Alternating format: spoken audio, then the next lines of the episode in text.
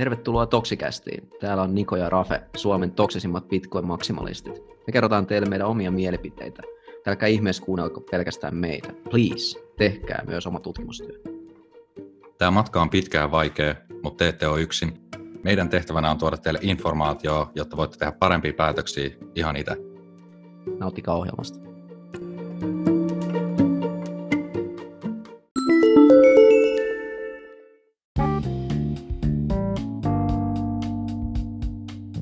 No niin, rakkaat kuulijat, tervetuloa taas Toksikästin pariin, jossa Suomen ehdottomasti toksisimmat Bitcoin-maksimalistit Niko ja Rafe haastattelee skeneen vaikuttajia, kyselee heidän kokemuksiaan ää, alusta saakka tähän päivään, miten skene on muuttunut, mistä kaikki alkoi, mihin ollaan menossa. Ja tänään meillä on vieraana ei enempää, ei vähempää kuin itse Henry Prade, varmasti kuulijoille tuttu henkilö. Ja siltä varalta, että meillä on ja todennäköisesti onkin uusia kuulijoita, niin Henry, voisitko kertoa tähän heti alkuun vähän, että kuka oot, miten tulit skeneen, mitä teet ja mitä aiot tehdä? Jees, eli Henry Prade täällä ja mukava päästä mukaan tähän Toksikästi, ihan mielenkiintoinen konsepti ja tota, lähteä siitä liikkeelle, että mä oon ollut Bitcoin-skenessä pitkään vuodesta 2011 ja sitten vuonna 2012 äh, olin mukana perustamassa Prasos Oytä, joka on tehnyt monenlaisia Bitcoiniin liittyviä palveluita, ja homma lähti liikkeelle tuosta bittirha.fi-sivustosta.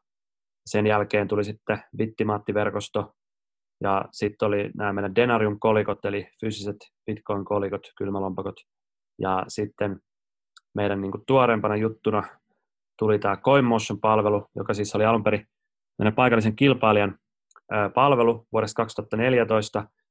Sitten me ostettiin heidän liiketoiminta vuonna 2016 alussa ja sitä lähtien ollaan pyöritetty sitä. Ja se oikeastaan lähti siitä, kun, tai se syy pääasiassa oli se, että meillähän Bittiraha-sivusto oli aika paljon isompi, isompi kuin CoinMotion silloin, kun tämä tapahtui, mutta pointtina oli se, että CoinMotionin teknologia oli at the time niin kuin edellä niin se platformi oli aika paljon kehittyneempi kuin mitä meillä oli siihen mennessä saatu, saatu aikaiseksi, niin se oli oikeastaan se liiketoimintakaupan niin kuin suurin peruste. Ja sit, sit siitä on oikeastaan muotoutunut sit meidän se ykkösliiketoiminta, ykkösalusta, se mitä me kehitetään eniten ja mihin eniten panostetaan tällä hetkellä.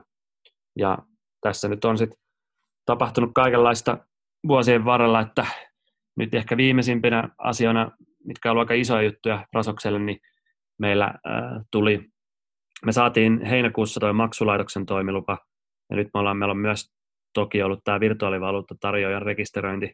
Meillä on niin tuplarekisteröinti finanssivalvonnassa, joista tämä maksulaitos on tietysti vähän korkeamman tason, mutta kumminkin se on tuonut, mahdollistanut meille sit monia hyviä asioita, kuten muun muassa sen, että meillä on nyt solidit, solidit pankkiyhteydet Suomessa oikeastaan ainoana toimijana koko maailmassa. Meillä on niin suomalainen asiakasvaratili, krypto, kryptojuttuihin liittyen, eli ainoa kryptotoimija, jolla sitten on euroasiakasvaratili Suomessa.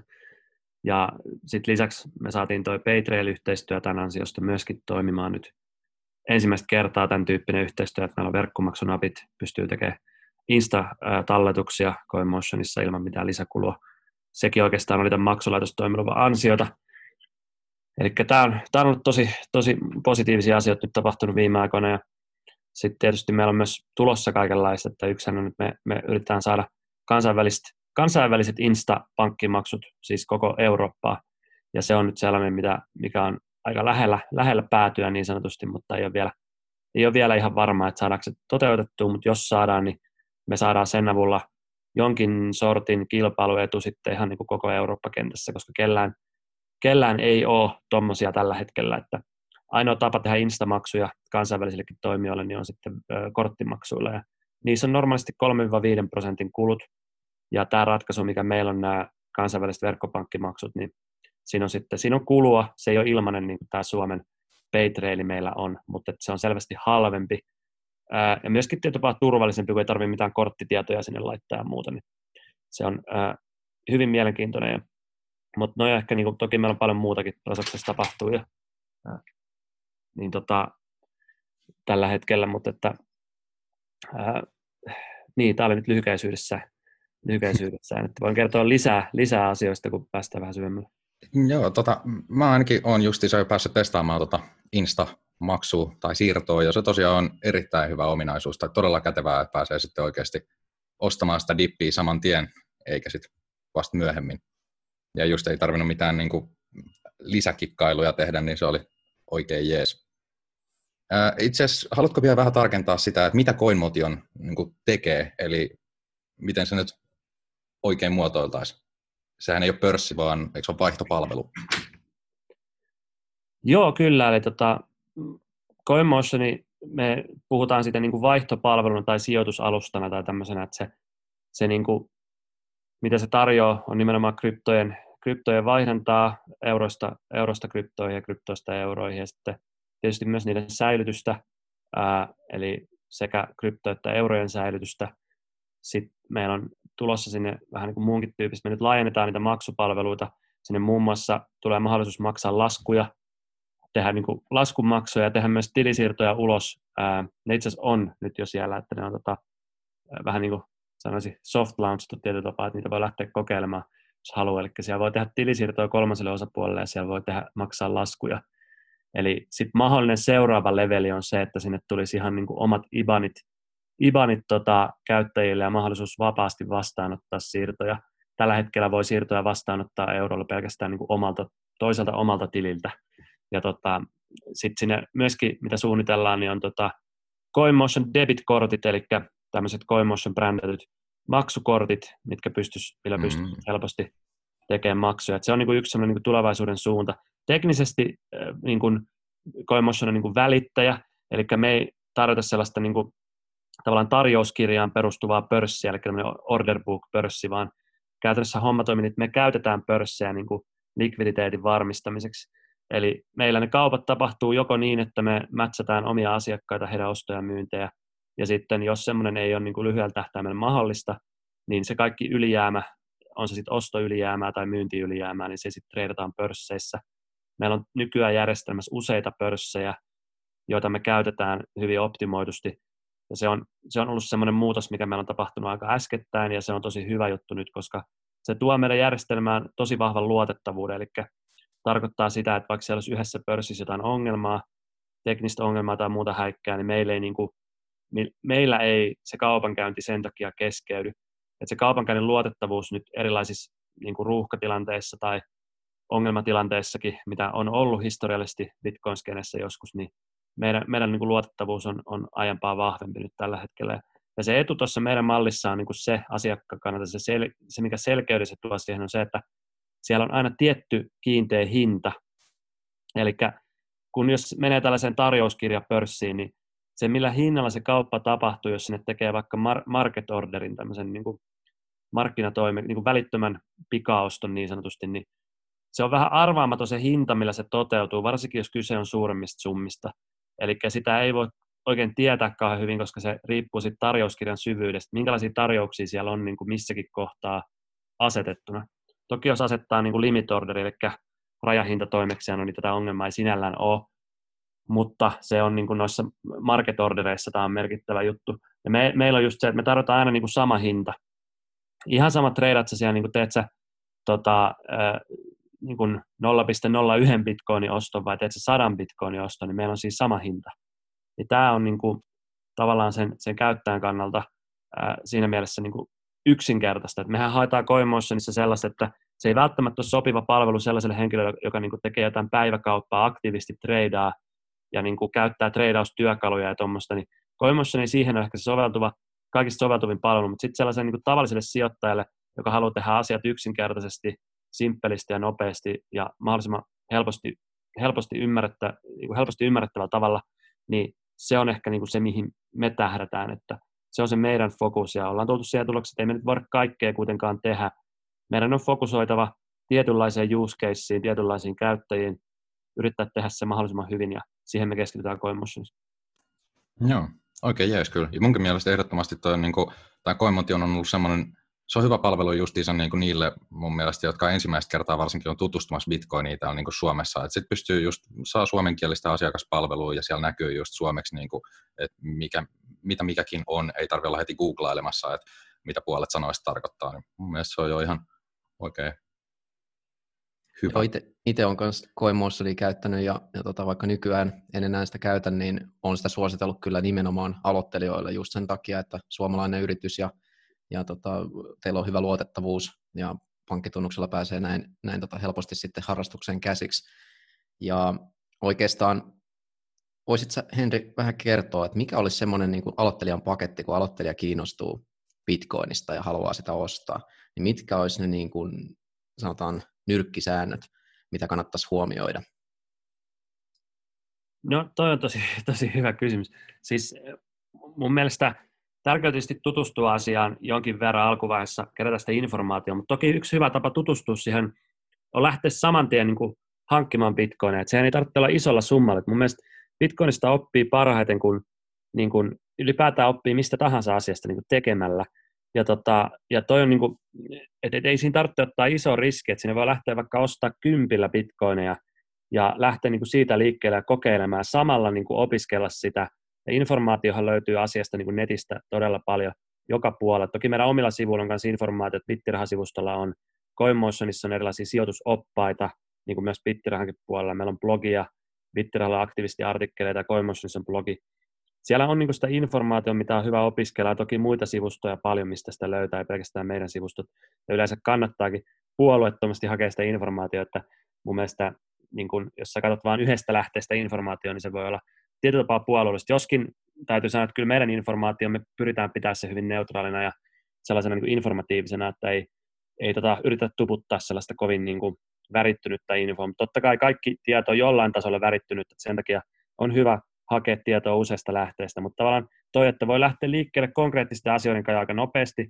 Sitten tietysti, jos haluaa tehdä isompia sijoituksia, että se ei ole nyt vaan se 10 euron kertakokeilu, niin sitten kannattaa miettiä asioita niin kuin vähän enemmän, että, että tavallaan, että mikä se sijoitussumma on, mitä haluat tehdä ja, ja, ja niin kuin millä strategialla haluaa sen sijoituksen tehdä. Että siinä on monta vaihtoehtoa, että, että ne, ne niin kuin kaksi oikeastaan yleensä fiksumpaa vaihtoehtoa on niin kuin esimerkiksi tämä ajallinen, ajallinen hajauttaminen, eli siihen toimii sitä pystyy hyvin toteuttaa tuolla CoinMotionin kes, niin kuukausisäästöominaisuudet. Että siellä on semmoinen säästö, säästöominaisuus, mihin voi asettaa vaikka kerran viikossa, kerran kahdessa viikossa tai kerran kuukaudessa tai mikä ikinä se väli on, niin siellä ostetaan tietyllä summalla ja sitten siihen voi määrittää, mitä se ostaa, millä prosenteilla. Eli vaikka jos haluaa mennä maksimaalisesti linjalle 100 prosenttia bitcoin, mutta jos haluaa tehdä jonkun hajautetun portfolio, niin sitten voi laittaa vaikka 70 pinnaa bitcoin, 15 pinnaa e- ethereum ja 15 pinnaa litecoin, ihan miten se haluaa tehdä ja tota, se voi määrittää sinne, että se ostaa sen verran. Ja tota, siinä tällä hetkellä ole vielä sellaista niin kuin automaattivelotusta pankkitililtä, että se, se niin kuin talletus pitää tehdä sinne itse, mutta se, se on itse asiassa helpointa tehdä silloin normaali tilisiirrolla niin kuin säännölliseksi, säännölliseksi tilisiirroksi sinne, joka toistuu. Sen sijaan, että tekisi niin kuin verkkopankkitunnuksen joka kerta erikseen maksun. Et siihen ehkä sitten normi verkkopankin tilisiirto on jopa parempi, sen pystyy jaksottaa hyvin. Mutta se on niin kuin yksi hyvä tapa, se ajallinen hajautus, koska siinä niin kuin se volatiliteettiriski, mikä Bitcoinin liittyy, joka on aika suuri, niin, niin se niin kuin tasottuu sillä ajallisella hajauttamisella. Sitten toinen on tietysti se, että jos uskoo omiin kykyihin niin kuin ymmärtää sitä markkinatilannetta tosi hyvin, että ollaanko nyt niin kuin menossa alaspäin ää, lähitulevaisuudessa, niin, niin sittenhän voi niin kuin ajoittaa tehdä semmoisia, että tota, ää, niin kuin haluaa odottaa, että ostaa vähän alempana, laittaa sinne ehkä valmiiksi joku limit orderi isommalla summalla sitten kerralla ja ostaa sitten könttänä. Ja tässäkin on semmoinen toinen strategia, mikä on mun mielestä tosi hyvä. Eli jos sä haluat ostaa alempana ja, ja niin kun odotat, että se kurssi vähän laskee, niin se on yleensä tyhmä strategia laittaa sinne yksittäinen osto, missä sä ostat sun koko sijoitussumman kerralla, vaan mieluummin niin, että sä teet porrastetut limit orderit. Eli sinne voi koimossakin laittaa helposti, että teet niitä limit ordereita, vaiht, niin kuin mikä tämä rajahinta toimeksianto. Jos ajatellaan, että hinta on nyt mitä, mitä se nyt tänään, mitä se muuten on tällä hetkellä se hinta niin kuin euroissa, jos katsotaan, niin sekä taas.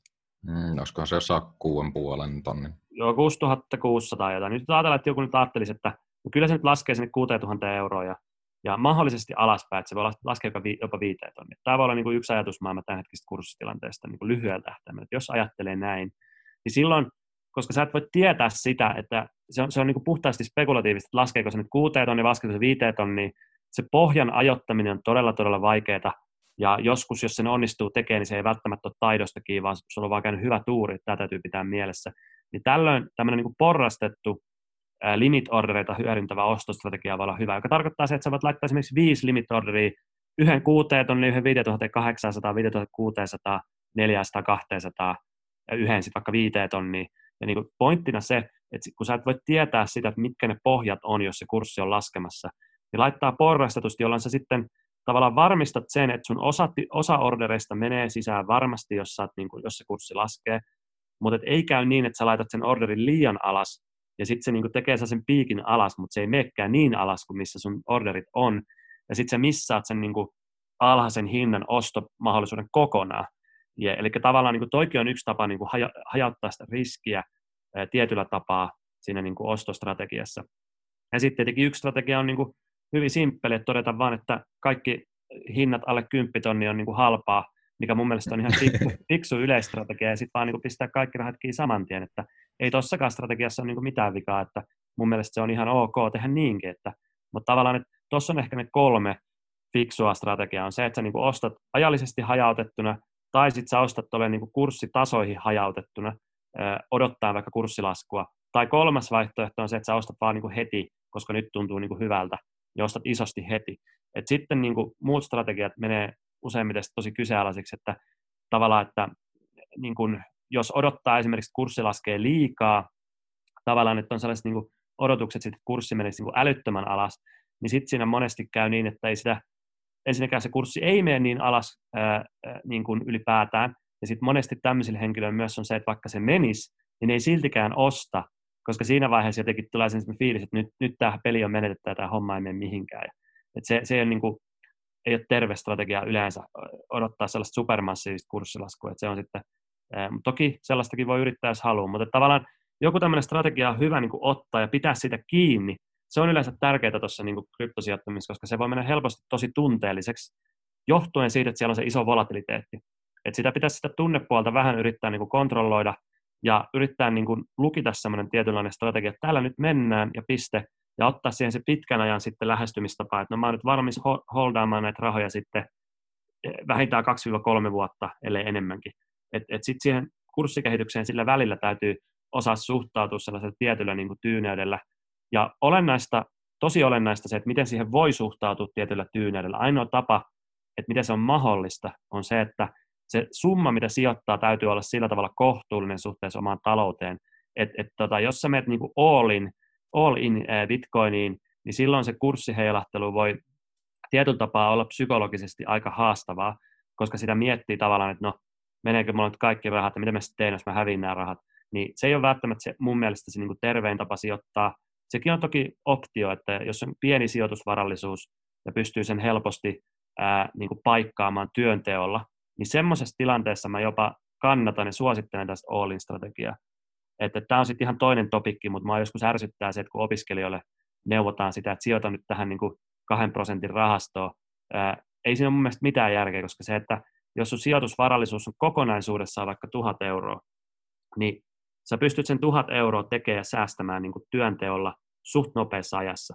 Joten se riskifaktori sille sun tuhannen euron sijoitusvarallisuudelle on ihan minimaalisen pieni jolloin itse henkilökohtaisesti, jos minulla olisi tuhannen euron sijoitusvarallisuus, mä ottaisin sillä ihan maksimaalisia riskejä, niin kuin, ihan niin, kuin, niin kovia riskejä kuin mahdollista ottaa, koska se, se tavallaan downside, että mä menetän sen kaiken, on tosi mitätön, koska mä voin työllä tehdä takaisin ne, sen tuhannen euron säästön. Eli tämä on niin se mun point. Sitten kun on enemmän varallisuutta, niin sitten sitä pitää rupea toimia konservatiivisemmin, ää, hajauttaa sitä sijoituksia, miettiä tarkemmin sitä, koska se riski, se niin kuin, tavallaan jos se riski toteutuu, että sä menetät kaiken siinä kohtaa, kun sulla on isompi varallisuus, niin se on aika, aika paha juttu, että et sitä ei kannata sitä riskiä ottaa. Mutta toi, että se riippuu jokaisen niin elämäntilanteesta, että minkälaisia riskejä ehkä kannattaa ottaa ja yleisesti oma riskikantti tai semmoinen kestävyys. Pointtina se, että sijoittaa bitcoinin sen verran, kun niin kuin on, on ongelmatonta sijoittaa sen henkisen kestävyyden kannalta, että pystyy nukkuu yönsä hyvin, vaikka bitcoin tekisi sellaisen 20 pinnan päivä, päivätropin, siellä tulee 20 pinnan kurssilasku, että sä pystyt silti niin nukkuu yössä ongelmitta, niin silloin sun sijoitus on niin kuin järkevällä pohjalla. Ja, ja se voi tosiaan henkilöstä ja omasta tilanteesta riippuen se summa tai osuus olla sitten hyvinkin erilainen, että minkälaisia, sijo- minkälaisen sijoituksen tavallaan kestää laittaa bitcoiniin. Että se on sitten ihan yksilöllistä, siihen on vaikea kommentoida sen tarkemmin. Joo, hmm. mä tykkään kyllä, miten sä ajattelet asiaa, Henri. Ja toi nuorena kannattaa ottaa riskejä, jos joskus, koska silloin sulla on aikaa.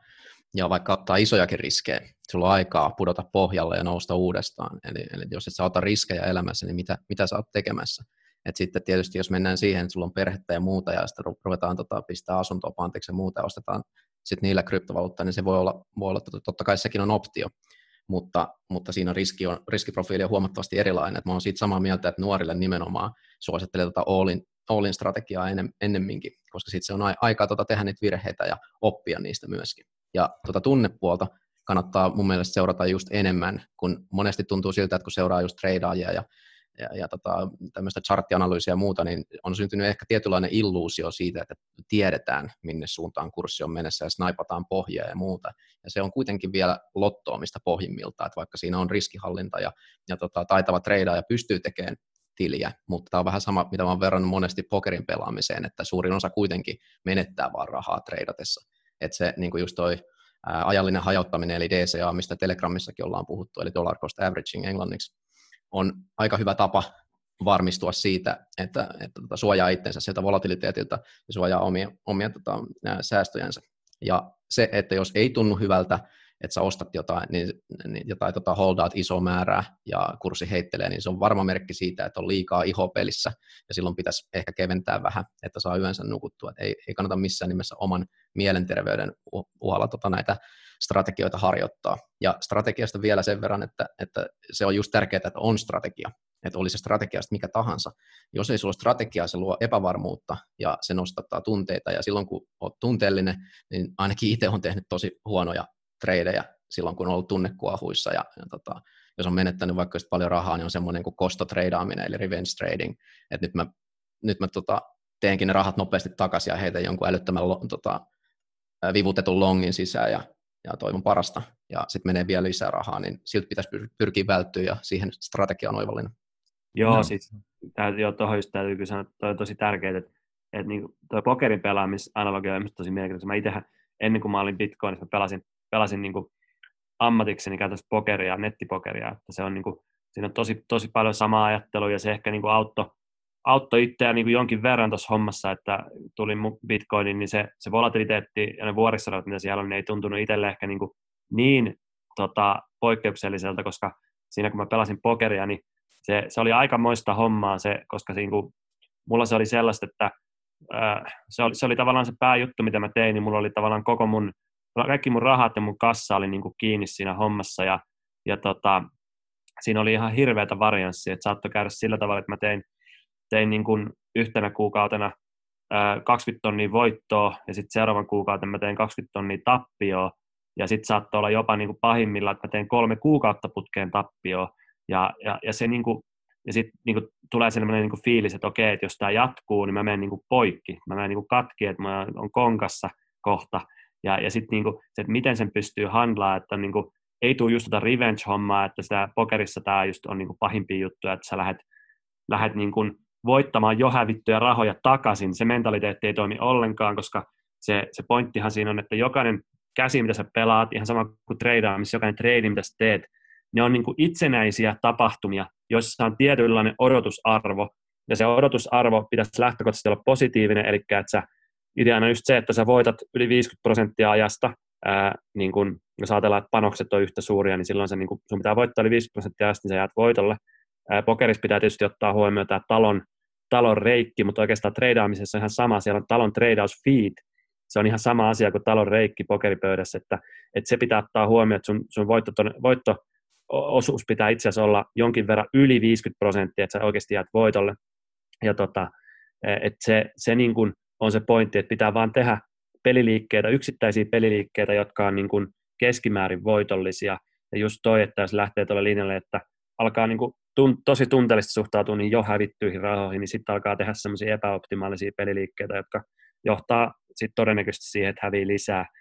Et se on, se on tosi, tosi riski, mutta silti vaikka mulla oli sitä pokeritaustaa ja mä oon siellä niinku käynyt ihan käsittämättömiä niinku, tavallaan tilanteita läpi niinku oman, oman rahatilanteen ja muutenkin sen niinku psykologisen puolen ja henkisen kantin kestävyyden osalta, niin kyllä se silti oli yllättävää se kryptohomma, että siitä, siitä taustasta huolimatta, niin itse tuli tehtyä silloin alkuvuosina, kun mä ää, niin kuin aloitin kryptolla säätämisen ja bit, bitcoinilla, niin tuli tehtyä kyllä typeriä typeriä tradeja, typeriä peliliikkeitä, että kyllä mä luulen, että semmoisia on tehnyt melkein kaikki, jotka on niin Bitcoin-maailmassa ollut, että kyllä ne tulee ne oppirahat jossain kohtaa maksettua. Mä maksoin niitä silloin alkuvuosina ja sitten mä niin kuin tavallaan tajusin sen pelihengen jossain vaiheessa, rupesin tekemään vähän fiksumpia ratkaisuja, ja ne, ne fiksummat ratkaisut on mennyt sitten ihan hyvin niin kuin pitkän päälle luonnollisesti, mutta, tota, mutta et kyllä siinäkin oli, oli oppimiskäyrä ja sellaista, että psykologisesti pystyy handlaa sen koko volatiliteetin. Ja tietysti prosentuaalistihan tuo volatiliteetti on kuitenkin pienentynyt niiltä, niiltä ajoilta, että et, et kyllähän ne swingit on aika isoja nykyään, ne on hyvinkin isoja,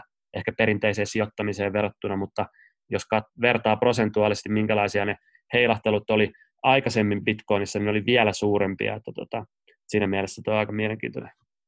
Ja tuo on kyllä ihan mielenkiintoista mun mielestä, niin kuin miten tuo volatiilisuus äh, niin kuin prosentuaalisesti pienenee ajan mukana, tai todennäköisesti tulee myös pienenemään koko ajan, mutta sitten just niin kuin euromäärällisesti, niin sehän tulee todennäköisesti jopa silti vaan kasvamaan, mikä on vähän omituista.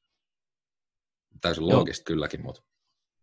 Joo, nyt kun Henri vähän valotit tuossa sun alkuvaiheita, niin viitsitkö vielä mennä vähän tarkemmin siihen, että miten, miten sä sitten löysit oikeastaan Bitcoinin ja miten sä innostut siitä ja päätit sitten perustaa yrityksen ja mitkä, mitkä sun sitten tulevaisuuden näkökulmat on, miten sä vertaisit esimerkiksi Genee silloin, kun sä aloitit versus nyt?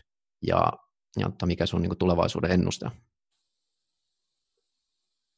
Joo, äh, no oikeastaan siis mä, mulla niinku, se homma lähti siitä, että meillä oli tämä tää, tää niinku pokeri, pokerikaveriporukka, me, me chattailtiin tuolla Irkissä, Irkissä paljon aikanaan ja, ja tota, oikeastaan se porukka sitten, sen oli itse asiassa minä, vaan se oli yksi mun kavereista, joka sitten löysi jonkun artikkelin Bitcoinissa. Se oli tähän niinku, muistaakseni tähän Silk Roadiin liittyviä uutisointeja just silloin 2011 ja se oli ihan, niin kuin ihan älytön näkyvyysboosti tuolle Bitcoin-jutulle. Niin kuin 2011 tuli nämä Silk Road-uutisoinnit, se oli, se oli tavallaan se, se triggeri itselle, että mä niin kuin heräsin nyt hetkinen, että mikä juttu tämä nyt oikein on. Ja meillä, koska tavallaan oltiin, niin kuin, pelattiin pokeria ja, ja, ja oltiin sellaisia, niin kuin, ajateltiin asioita just vähän niin, että miten tästä voisi tehdä rahaa, että se oli semmoinen, semmoinen niin asia, mikä oli ihan ensimmäisenä mielessä, ja se hommahan lähti sitten louhinnasta, eli 2011 mä aika paljon tein louhintaa, mulla oli useitakin tietokoneita hankittuna sitä varten, ja se oli aika villiä aika, kun silloin kurssi nousi 2011, kun mä tulin siihen mukaan, ja se oli, se oli, niin kuin, se oli ihan älytöntä just sellaista, että, että, että ei siinä edes mietitty sitä, että mistä nyt halvimmalla saa jotain tietokoneen näytönohjaimia, vaan se oli kysymys siitä, että mistä ne saa nopeimmin. Ihan sama missä niitä ja mihin hintaa, kunhan niitä saadaan saatana nopeasti pyörimään, koska se kannattavuus oli hetkellisesti tosi kova. Ja se oli tosi hämäävää siinä mielessä, koska se louhinnan difficultyhan muuttuu sitten sen niin kuin tilanteen mukaan. Ja loppupeleissä ei siinäkään ollut sit kuin jotain viikkoja, kun se kannattavuus oli niin kuin erittäin hyvä. Ja, ja sitten se alkoi niin kuin taso, tasottua, koska ympäri maailmaa kaikki niin kuin alkoi ahmia niitä tietokoneita ja laittaa sinne ihan hulluna niin louhintatehokehiin.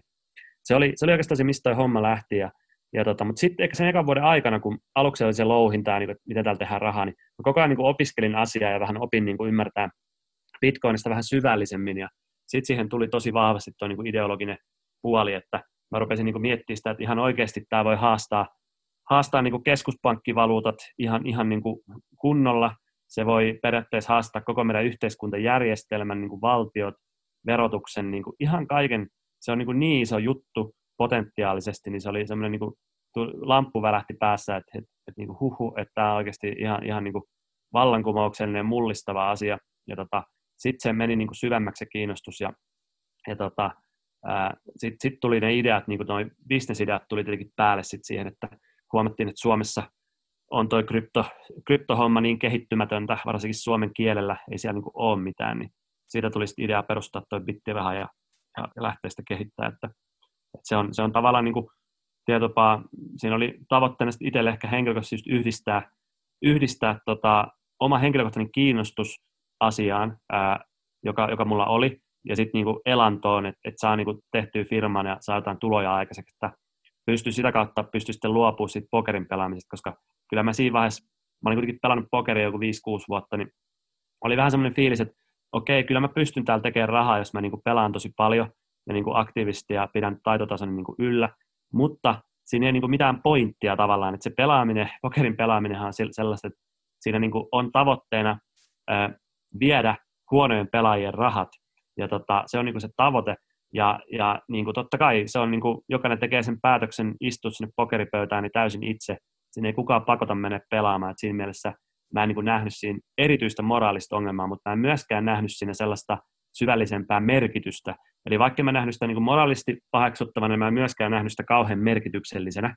Niin tätä asiaa mä pystyin sitten ratkaisemaan sillä, että Bitcoin-hommat mä näin huomattavasti merkityksellisempänä, ja siihen kun sai yhdistetty tätä liiketoimintaa, niin se oli itselle semmoinen hyvä looginen siirtymä. Ja, ja mitä tulee tuohon skeneen, niin äh, onhan se tietysti muuttunut, että se, se niin kuin, skene on ollut enemmän ehkä sellaista, niin kuin, äh, siellä on ollut enemmän sellaista ruohonjuuritasoa aktivismia just liittyen siihen bitcoinin käyttämiseen niin kuin aikaisemmin.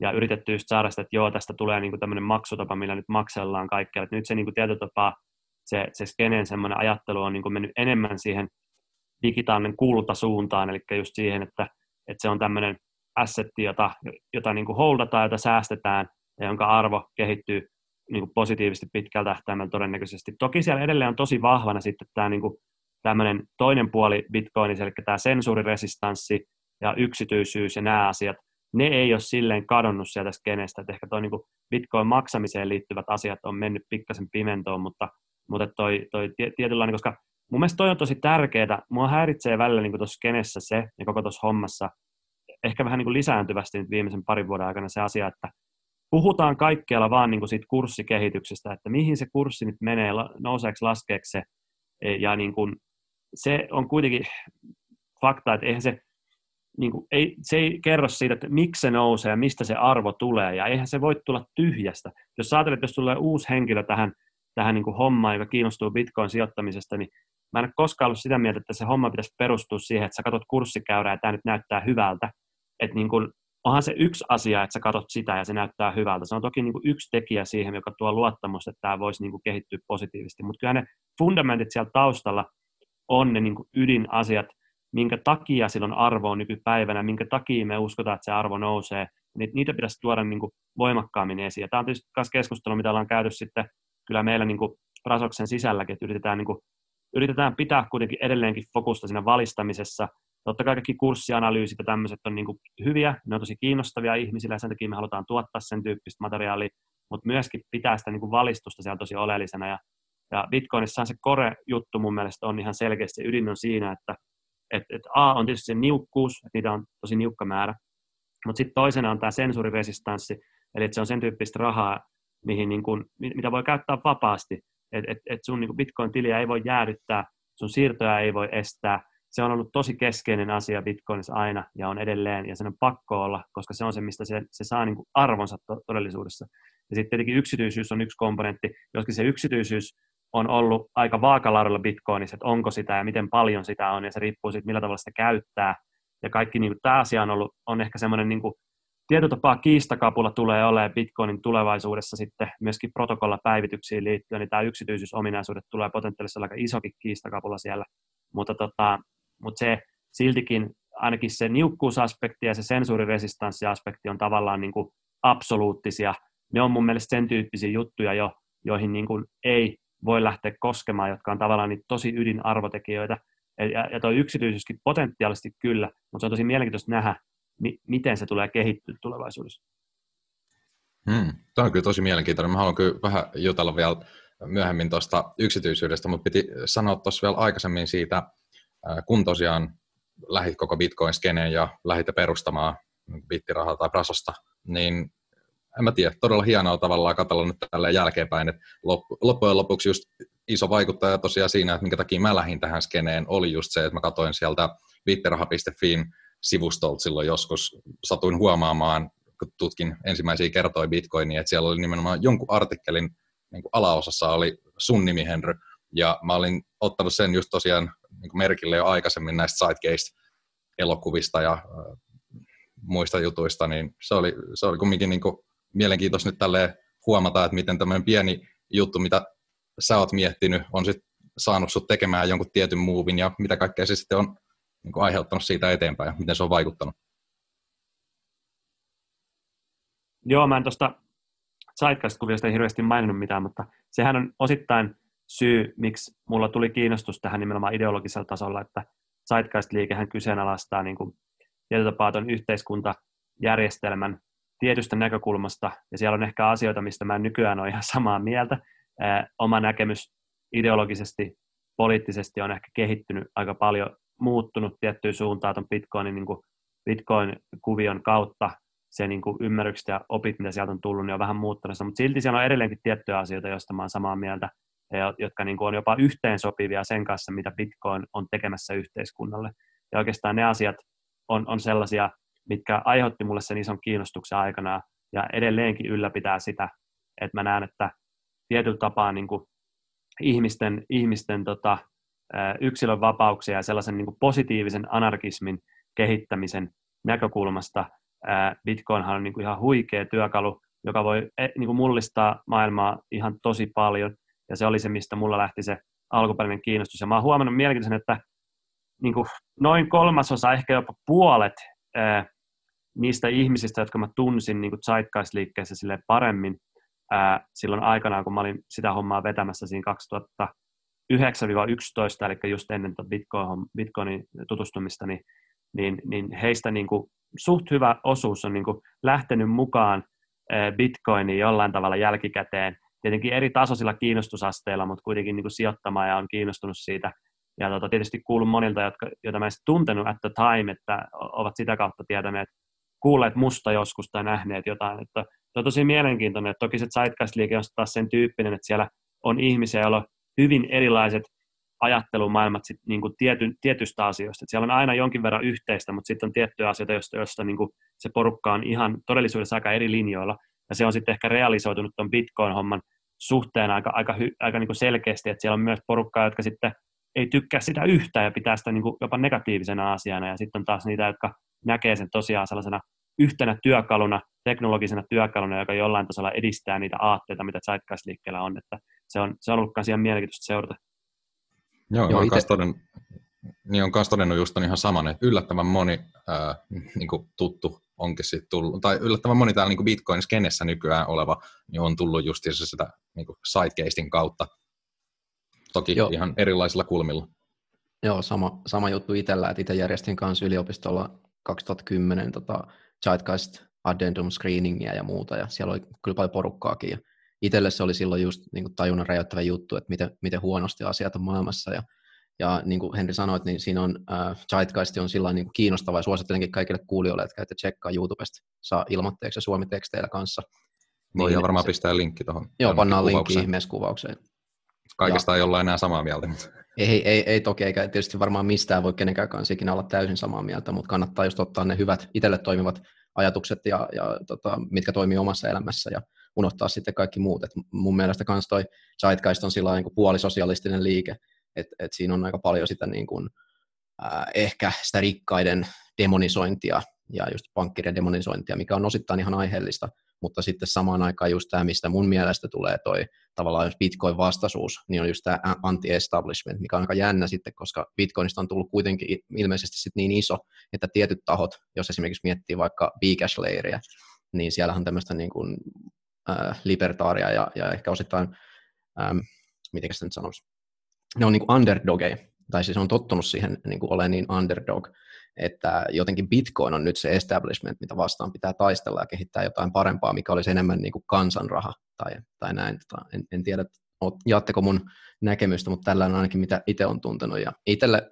tota, Zeitgeist enemmän aiheutti ahdistusta ja masennusta, koska mä en silloin vielä tiennyt, mitä Bitcoin mahdollistaa, eikä silloin tietysti suurin osa tiennytkään, että, että hieno homma Henri sulle, että sä niin kuin olit heti siinä kartalla ja, ja tota, ymmärsit, mitä Bitcoin mahdollistaa, ja niin kuin sanoit, Bitcoin on nimenomaan ensisijaisesti työkalu sen niin kuin oman omavaltaisuuden varjelemiseen ja oman vaurauden varjelemiseen, ja siinähän ei ole mulle ainakaan vauraudesta jo missään, mitä, niin kuin mistään muusta kyse kuin siitä, että mä saan itse päättää joka päivä, mitä mä teen, eikä kukaan muu sitä voi tehdä, eikä kukaan voi viedä ää, niitä mun työhedelmiä pois. Ja, ja tota, ää, nyt se zeitgeist-ahdistus on vaihtunut optimismiin Bitcoinin myötä ää, mun kohdallani, ja edelleenkin suosittelen tsekkaan ilman muuta sen elokuvan, vaikka, vaikka siitä on jo jonkun verran aikaa, ja tietyt asiat ei ehkä, ehkä ole niin päteviä, mutta uskon siihen, että kuulijat on ajattelevia ihmisiä ja pystyy sitten tosiaan ottaa sieltä ne hommat, koukut, mitkä sitten toimii.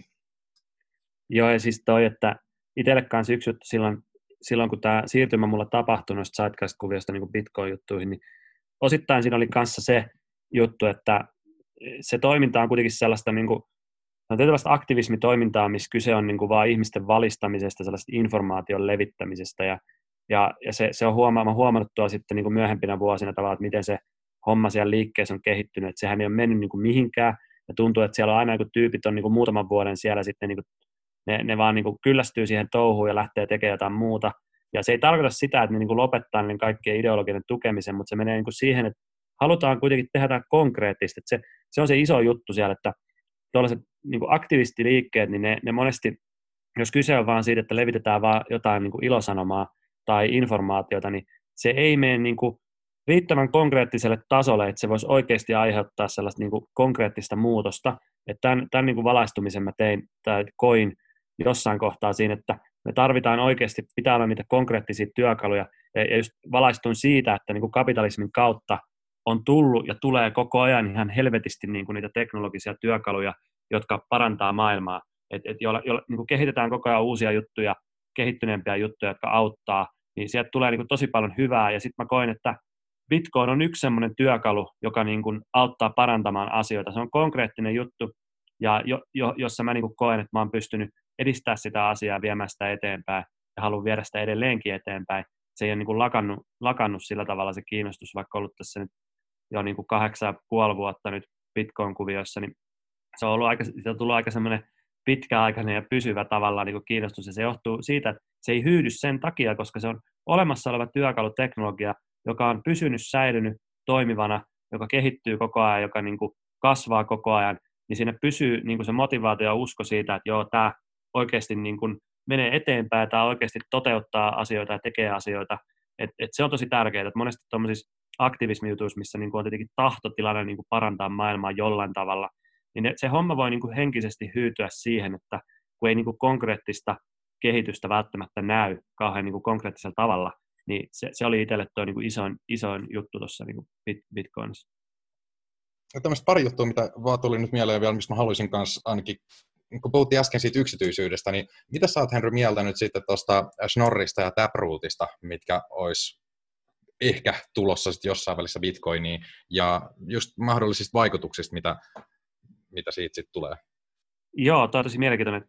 Kyllä mun mielestä noin voi olla ton tyyppiset muutokset, ähm, osittain niissä muutoksissa on kyse ihan puhtaasti sitten sellaisista niin optimoinneista, että saadaan esimerkiksi lohkojen tilankäyttöä optimoitua tämä erityisesti niin multisig-transaktioiden osalta, jotka on, jo, joita tehdään lisääntyvissä määrin, koska multisigit on, on niin kuin esimerkiksi Lightning Network käyttää sen tyyppisiä transaktioita.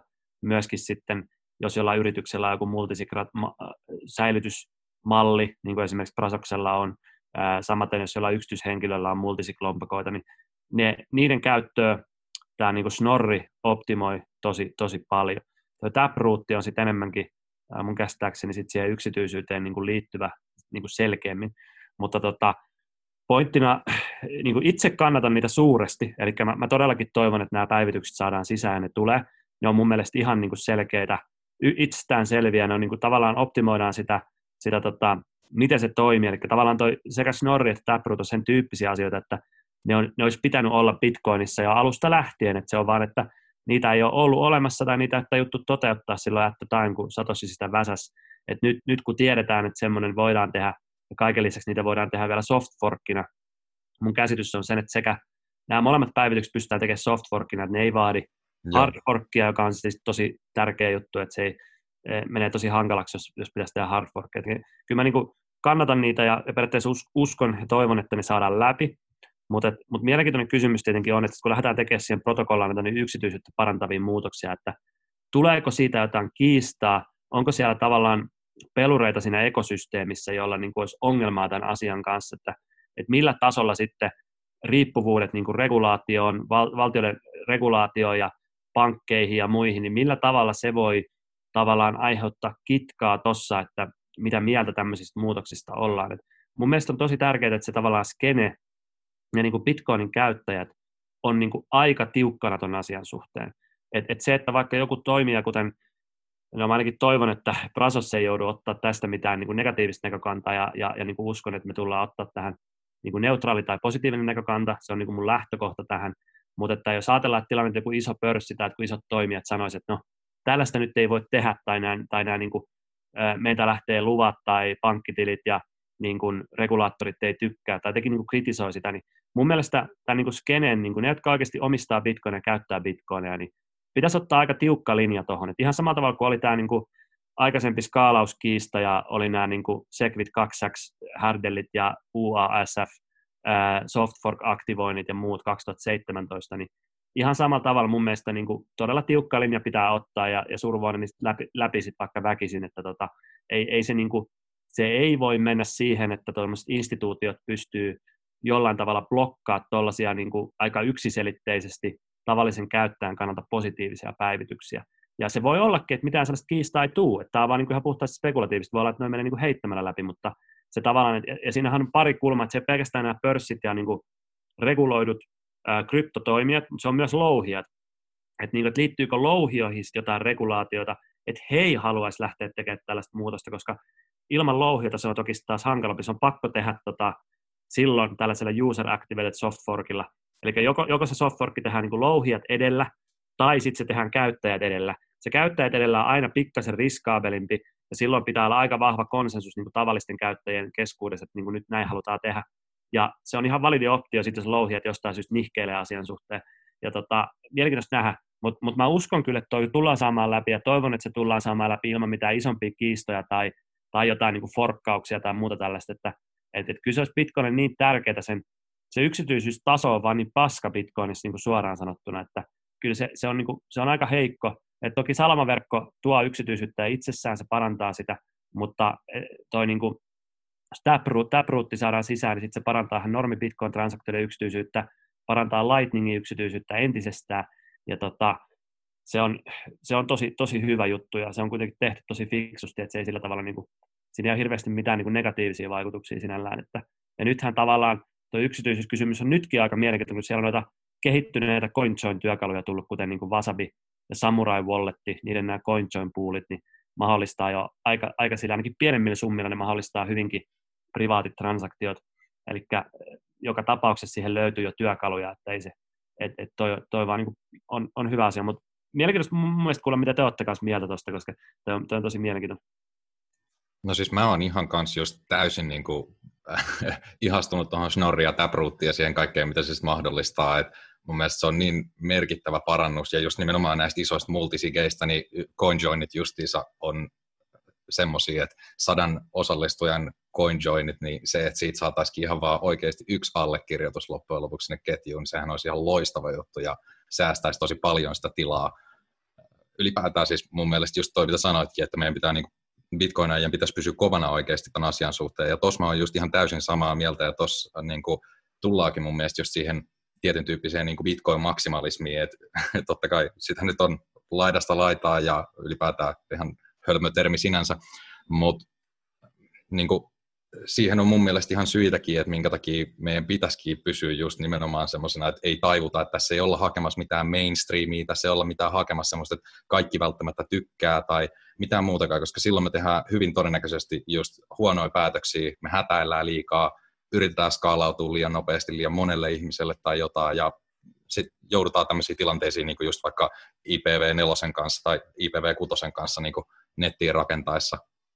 Et mun mielestä just näissä pitäisi niin kuin käyttää tai ottaa aikaa ja ei saisi hätäillä liikaa, jos nimenomaan miettii ihan täysin rauhassa loppuun asti ja niin kuin ei myöskään kuunnella justiinsa niitä isoja pelaajia, että ne kun sanoo, että joo, että mut kun mainstream ja mut kun institutionaalinen raha ei ehkä tästä tykkää, niin ihan se ja sama, me tehdään tämä homma kunnolla ja te tuutte sitten mukaan kumminkin myöhemmin.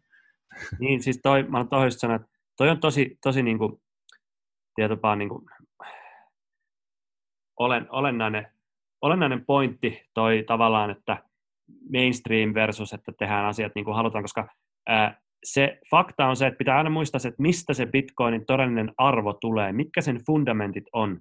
Sen fundamentit ei ole se, että se on vain joku tämmöinen geneerinen spekulatiivinen sijoitustuote, joka nyt sattuu olemaan haipissa, vaan sen fundamentit on ne tietyt ominaisuudet, jotka poikkeaa kaikesta siitä, mitä tämä niin kuin perinteinen fiattimaailma tarjoaa. Ja ne poikkeavat tekijät just on tämä niin kuin, ä, absoluuttinen niukkuus, joka siinä on, 21 miljoonaa bitcoinia niin kuin maksimissaan. sitten siinä on tämä sensuuriresistanssi, ja kolmantena siinä on tämä niin kuin yksityisyysominaisuudet.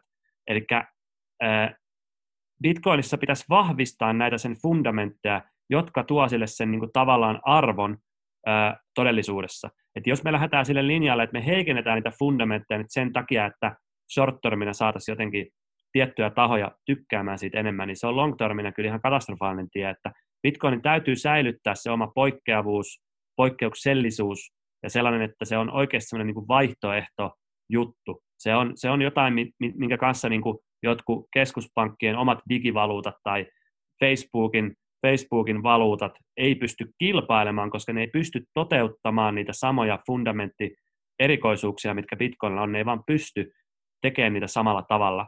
Ja, ja tämä on se asia, mikä mun mielestä pitää säilyttää tavallaan niin kuin hamaan tappiin, koska jos niitä asioita ei säilytetä, niin se tarkoittaa ainakin mulle henkilökohtaisesti sitä, että Bitcoin on menettänyt silloin sen, menettää silloin sen arvonsa, jolloin mä en välttämättä itse niin kuin ole enää long term hodlaaja, jos semmoisia muutoksia tehdään, jotka poistaisi nämä niin kuin fundamenttiarvot, että ne täytyy ehdottomasti säilyä. Joo, just tämä peruspilarien kaataminen on, on se, mikä luo mulle vahvan uskon Bitcoinin tulevaisuuteen, koska siinä on se peliteoria, joka on se koossa pitävä liima. Ja jos siitä poistaa jonkun tuommoisen kulmapilarin, niin kuin vaikka just ää, maksimimäärä, niin mä oon silloin samaa mieltä, että silloin se ei ole enää holdaamisen arvoinen assetti, tai vaikea tietysti sanoa, mutta sieltä ainakin nyt tällä hetkellä tuntuu, että se nojaa hyvin voimakkaasti niihin fundamentteihin ja nimenomaan peliteoriaa tämmöiseen eräänlaiseen Nashin tasapainoon. Eli tarkoittaa sitä, että siinä Bitcoinissa on mun nähdäkseni niin kolme pelaajaa, että siinä on nämä louhijat, käyttäjät ja sitten kehittäjät, jotka yhdessä tekee yhteistyötä. Ja vaikka yhteistyökin on monesti kilpailua, mun mielestä kilpailu on niin kuin yhteistyön rehellisin muoto. Ja voidaan luottaa siihen, että jokainen pelaaja on pelissä mukana omista itsekkäistä subjektiivista syistä, eikä tarvitse luottaa mihinkään, että tässä ollaan nyt jonkun yhteisen hyvän perässä ja tämän, joku mystinen me, jonka eteen tätä tehdään ilman mitään odotusta voitosta tai muuta. Se ei, se ei vain yksinkertaisesti ole kestävä strategia, jos ihan historiaakin tarkastelee. Että jos johonkin voi luottaa, niin ihmisen ahneuteen. Ja mun nähdäkseni Bitcoin valjastaa ihmisen ahneuden nerokkaalla tavalla ää, niin positiiviseksi voimaksi. Joo, itse olen ihan samaa mieltä. Se on juurikin näin. Miten toi vielä mainitsit noista just softforkeista, mitä nämä päivitykset aihe, niin kuin mahdollistaa, että olis, olisiko sitten tämmöinen mahdollista sun mielestä, Henri, että hardforkit jäisi pikkuhiljaa Bitcoinin osalta historiaan, että pystyttäisiin sitten isompiakin päivityksiä tekemään tämmöisellä softforkeilla.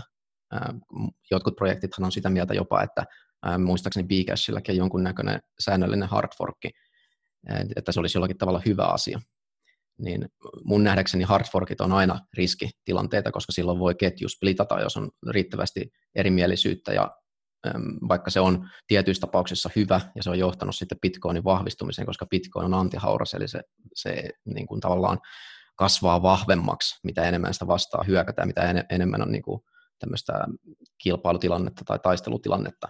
Niin mikä sun näkemys noihin hardforkkeihin on? Onko se nyt niin kuin sitten menneistä vai mikä voisi olla sitten sellainen että tarvitaan vielä hard fork.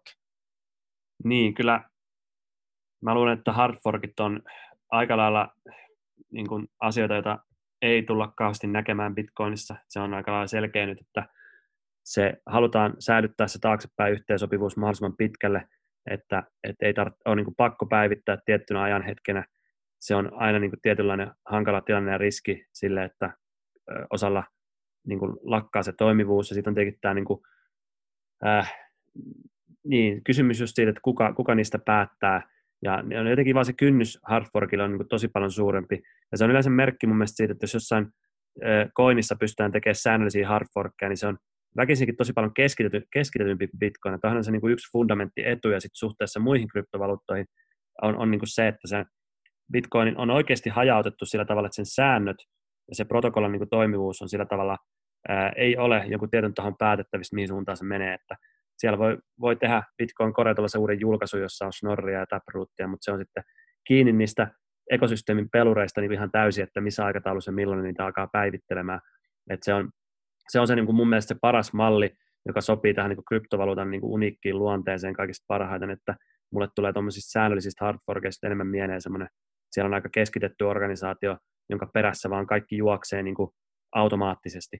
Ja se ei ole taas ihan, ihan niin kuin samanlainen juttu, vaan se menee enemmän tuohon perinteisen maailman keskitetympien finanssiratkaisujen piiriin omasta mielestä. Ja onhan tuossa niin monta juttua, että, että softforkit on mun näkemyksen mukaan on yleensä pikkasen hankalampia teknisesti niin kuin koodata ja tehdä. Ne, ne ei niin kuin, se, se hard fork on vaan simppelimpi niin kuin ratkaisu kehitystiimin kannalta. Mutta tässähän Bitcoinilla on se etu, että siellä on tosi kovat kehittäjät. Kyllä niin kryptoskenen ne niin kuin kovimmat kehittäjät on Bitcoinia kehittämässä. Ja niillä on niin kuin kyvykkyys nyt selkeästikin tehdä melkein mistä tahansa asiasta softforkki. Eli, eli siellä on aika vähän asioita, mitkä loppupeleissä tarttisi niin kuin, niin kuin hardforkia tulevaisuudessakaan. Et, et niin kuin jopa toi, niin kuin, jos ajatellaan kvanttitietokoneen riskiä tulevaisuudessa, että jos, jos kvanttitietokoneella pystytään murtamaan noita yksityisavaimia, joka on ihan todellinen riski tulevaisuudessa, se, että millä aikajänteellä, niin se on ihan avoin kysymys, onko se 5 vuotta vai 20 vuotta vai miten paljon se on, mutta se, että jossain vaiheessa se tulee vastaan, niin että se on mahdollista, että jopa sekin pystytään softforkkaamaan se fiksi siihen, eli pointtina se, että sinne tulisi tämmöinen uusi algoritmi, uusi osoitekanta, jo, jo, jonka niin kuin sisältävään versioon voitaisiin päivittää, ja sitten tota, ää, pikkuhiljaa ihmiset siirtelisivät niitä koinejaan tähän uuteen osoitetyyppiin, joka on sitten kestää, kestää niin kvanttitietokoneiden hyökkäysyritykset. Eli tämäkin on potentiaalisesti mahdollista tässä softforkin, niin se ei ole kaiketi ihan varmaa, että vaatiiko se kuitenkin hardforkin. Mutta mä näkisin, että ainoa syy tähän hardforkkeja tai ainoa tilanne, missä mä näen, että se on, se on niin todennäköistä, että semmoinen tehdään, on, että jos on joku paha turvallisuusriski, ää, turvallisuusriski tai ylipäätään Bitcoinin verkon toimivuuteen liittyvä kriisitilanne tai, tai bugi tai joku tämmöinen, mikä on niin pakko fiksata hardforkilla, jotta se verkko ylipäätään toimii luotettavasti ja turvallisesti, niin semmoisessa tilanteessa mä, mä koen, että edelleenkin voi tulla hardforkki, jos se on pakko tehdä hardforkina, mutta lähtökohtaisesti kaikki fixit ja muutokset, jos ne on mahdollista tehdä softforkina, tullaan tekemään softforkina, että se on mun mielestä ihan selvä. Hmm, tämä on kyllä mielenkiintoista, kun mä oon jostain syystä ymmärtänyt myöskin, että vaikka Segwitissä on tämä versiointi, niin silti justiinsa tämmöinen äh, niin toi algoritmivaihto, niin se olisi, niin vaatisi mun mielestä hardforkia, mutta en ole tosiaan varma, ja niin mielenkiintoista nähdä, että siis mitä al- algoritmi, Joo, siis algoritmin vaihto sinällään, jos se niin replayssaat sen kokonaan, niin se todennäköisesti vaati. Mutta jos kyse on siitä, että siihen tehdään laajennus, jossa niin kuin nykyisten osoitteiden rinnalle tulee uudet osoitteet, että ne on molemmat samaan aikaan edelleen toimivia verkossa. Eli että sä voit tehdä, käyttää niitä vanhoja osoitteita, sä voit käyttää uusia kvanttiresistantteja osoitteita, niin, niin semmoinen saattaa olla mahdollista tehdä softforkina, että tota, jolloin niin kuin ei, ei tarvitse tehdä sellaista niin kuin hardia muutosta siihen. Mutta mut se on tietysti vielä vähän avoin kysymys. Tota vasta niin kuin, olen tuosta keskusteltu monta vuotta tuosta asiasta, että, että niin kvanttitietokoneen riskistä ja no kehittäjät pohtii sitä jatkuvasti, mutta että mun käsitys on niin kuin toi, että se, sekin olisi mahdollista, ja jos siihen tuodaan niin kuin rinnakkaisena sellainen niin kuin laajennus, niin silloin tehdään se softworkina. Jos kyse on siitä, että ihan niin kuin korvataan kokonaan jollain tapaa ne niin kuin vanhoista osoitteista siirretään jotenkin uusiin tai joku tämmöinen vähän erityyppinen viritys, niin silloin se voisi vaatia hard forkin, mutta musta tuntuu, että todennäköisesti nuo kehittäjät, niin kuin Bitcoin Corenkin kehittäjät, kyllä niin ensisijaisesti hakee siihen sellaista ratkaisua, joka on sitten niin soft fork-tyyppinen, jos se vaan mitenkään on mahdollista. Joo, tuo on itse asiassa hyvä pointti ja varmaankin totta kyllä jo, että todennäköisestihän se osoitepohja, se uusi, niin se tulee olemaan kyllä käytössä ja pitemmän aikaa ennen kuin oikeasti se on mitenkään realistista, että ne kvanttitietokoneet niin kuin pystyisi kräkkäämään yhtään mitään. Eli siinä tulee olemaan vielä pitkä aika, kun nämä molemmat, on, niin kuin, molemmat osoitetyypit on käytössä ja toi mahdollisuus hardforkia, niin sehän melkein vaatisi oikeastaan sen, että tulisi jotenkin ilmi, että nyt kvanttitietokoneet on yleisesti käytössä ja ne pystyy murtamaan nykyisiä avaimia. Ja sehän sitten saattaisi olla joku tämmöinen, niin missä vaaditaan oikeasti tai halutaan, että siirretään kaikki pois niiltä niin kuin vanhalta versiolta esimerkiksi. Mutta mut joo, toi oli oikein hyvä huomio kyllä. Se nyt ei ole muutenkaan hirveän ajankohtaista vissiin noin kvanttitietokoneet, että siihen käsittääkseni vielä odotellaan, että menee joku 10-20 vuotta ainakin. Ja tietysti toi ei ole välttämättä näin, että nythän on nähty äh, ihan viime aikoina, jos katsoo tässä viimeisen parin kuukauden aikana, niin on tullut, tullut uutisointia tämmöisistä kvanttitietokoneen läpimurroista, että siellä on, on tapahtunut nyt sellaista niin kuin, sellaisia vähän isompia hyppäyksiä siinä kehityksessä, että se, se niin kuin potentiaalisesti, toki edelleenkin se on täysin avointa, että missä vaiheessa ne on sen verran tehokkaita, että niillä voi niin kuin realistisesti tai jollain niin kuin järkevällä kustannuksella niin sanotusti lähteä yrittää murtaa niitä osoitteita. Et se, se nyt on vielä joka tapauksessa suht kaukana, mutta se on aika iso haarukka, että miten kaukana se on. Et sitä, ei, sitä on tosi vaikea arvioida, koska se, se, se kvanttitietokoneen kehitys voi olla sen verran niin kuin arvamatonta, että minkälaisia hyppäyksiä siinä tulee ja miten lineaarista se on, vai, vai onko se sitten jollain tasolla eksponentiaalista, että se tuossa on niin kuin avoimia kysymyksiä, mistä on pelkkää niin kuin spekulaatiota tällä hetkellä.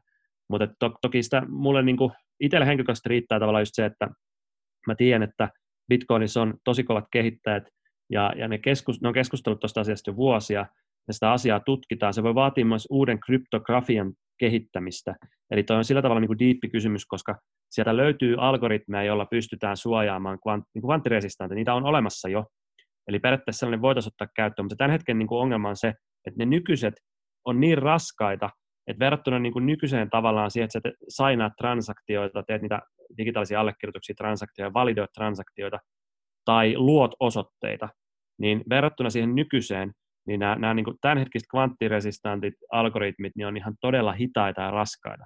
Puhutaan siis jostain niin 10-20-kertaisesta hitaudesta, joka tarkoittaa siis mm, sitä, että se vaatisi sit niin kuin tietokoneilta, jotka pyörittää niin Bitcoin-lompakoita, niin huomattavasti enemmän, enemmän tehoa, että ne pystyy pyörittämään niin niillä uusilla osoitteilla. Tästä johtuen se todennäköisesti avainjuttu tällä hetkellä, tai niin kuin ydinasia olisi, niin kuin tulla, että pitäisi kehittää uutta kryptografiaa, eli kevyempää kvanttiresistenttiä kryptografiaa. Että se on niin kuin se, missä ehkä odotetaan läpimurtoa ennen kuin aletaan niin kuin realistisesti miettiä sitä, että korvataan tai tuodaan siihen niin kuin rinnalle uudet osoitteet. Että tämä on ehkä se dilemma tällä hetkellä, mikä siellä on kehittäjällä, niin kuin Bitcoin-kehittäjällä. Miten sä Henro sanoisit, niin kuin, tai miten sä kertoisit, mikä on Bitcoin yhden lauseella? Joo, joo simppeli kysymys sinällä, mutta tosi, tosi hankala, hankala tota, ää, mitä, mitä nyt sitten niinku vastaisi. Että, ää, mun mielestä tosi moni tapoja puhua siitä, että mitä, mitä se niinku on, mutta että ää, yleensä, yleensä jos, jos mä siitä puhun, niinku, se on vähän niin kuin yleisöstä kiinni, mutta jos ihan niinku henkilölle, henkilölle, joka tulee, tulee uutena, uutena tähän, niin, niin silloin mä yleensä puhun, että se on tämmöinen hajautettu Äh, no, siis tosi vaikea yhdellä lauseella, se on mun mielestä... niin on, niin, mä ajattelinkin, tosi... että tästä tulee hankala kysymys.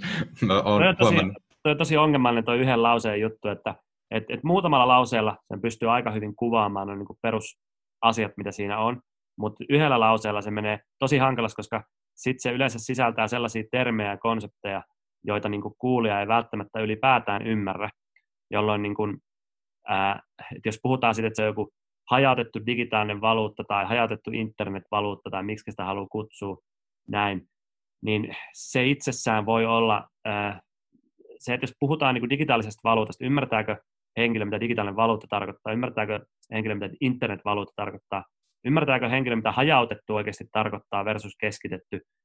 Eli noita täytyy niin selittää auki jollain tasolla. Jos puhutaan hajautetusta, niin siinähän just se olennainen se, että sitä ei hallitse mikään valtio tai pankki, sitä järjestelmää tai ryhmäyrityksiä tai joku yritys, vaan, vaan käytännössä se on niin kuin, sitä ylläpidetään yhdessä niiden kaikkien käyttäjien ja sen ekosysteemin niin kuin osallistujien toimesta.